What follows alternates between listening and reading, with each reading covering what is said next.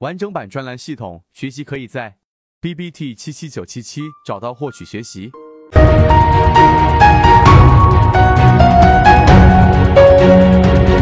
好，大家好，今天三分钟我们给各位去讲一讲趋势。趋势是一个进入市场当中非常基础的理论，在我们圈子里面也有很多人搬出了很多套的理论，但是实际上呢，对于趋势真正的这种把握。你能利用趋势在市场里面赚钱的一个前提是你真正的理解了趋势的一个定义。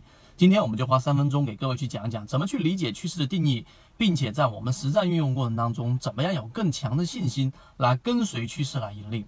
好，我们先说第一个，到底怎么样去有更强的了解它的本质？趋势它实际上之所以会在市场当中，例如说原来的江恩，对吧？然后道氏理论等等等等，这些全部都是趋同于趋势理论的。而趋势理论的基础是人性是不会发生改变的，人性不发生改变，再往下一层，实际上是大部分人的心理，它会有一个集中性的共振。这里面有两个关键词，第一个是集中性，第二个是共振。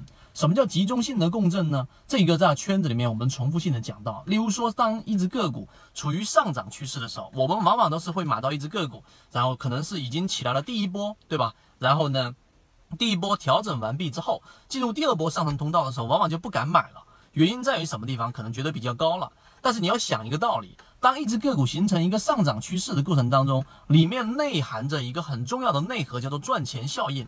也在里面，大部分参与的人，他们都是处于盈利的。也就是说，盈利状态之下，我们就会不断不断的往里面去投入，或者是有一些散户的心里面认为说，哎，这只个股很旺我，那我会继续去做。无论是哪一种心理，当里面的赚钱效应在不断不断的累加叠加的时候，那么这种情况之下，它整个上涨的趋势会不断的延续下去。这是第一个我们要去讲的。所以趋势理论，你把它反向的去理解，当下降通道也是一样。如果一只个股它连续性的走了下降通道，反弹一波，对不对？没有突破上一次的低点，然后这一个低点没有突破，继续往下走。那么当一个低点被跌破之后，每一次反弹都是压力，这是最基础的一个我们所说的技术分析的一个关键点。所以，当一只个股如果里面的赚钱效应在不断、不断、不断的去减弱的时候，你的每一次投资都是亏钱的时候，那么这种反向的效应就会不断的累加，这就形成了下降趋势。